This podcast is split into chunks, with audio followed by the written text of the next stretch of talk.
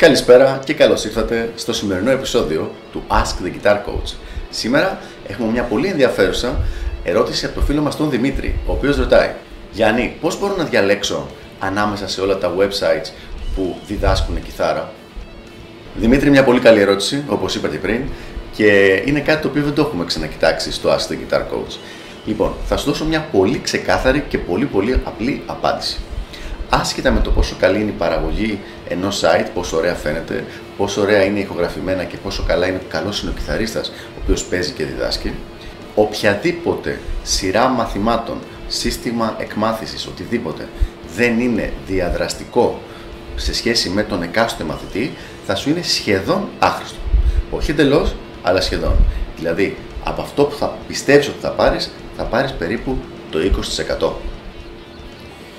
Αν είναι δηλαδή να πάρεις μαθήματα, να αγοράσεις ένα πακέτο μαθημάτων τα οποία είναι μη διαδραστικά από κάποιο website του εξωτερικού, πραγματικά θα σου πρότεινα αντί για αυτό παρακολούθησε απλά βιντεάκια διδακτικά καλών ε, κιθαριστών στο YouTube και να σου μείνουν και τα λεφτά μετά από ένα χρόνο να πάρεις μια καλή κιθάρα.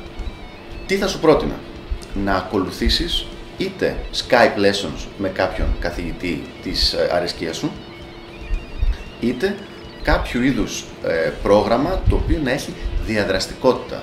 Δηλαδή, ο καθηγητής, ο άνθρωπος που θα σε έχει αναλάβει, να σε ακούσει και κανονικά να σε ακούσει να παίζεις μέσω κάποιου βίντεο ή live ανάλογα με το που βρίσκεστε, να μπορέσει να μιλήσετε και να συζητήσετε για τους στόχους σου και μετά να σου βγάλει το πρόγραμμά σου. Όχι να είναι ένα πρόγραμμα το οποίο να είναι ίδιο για όλους.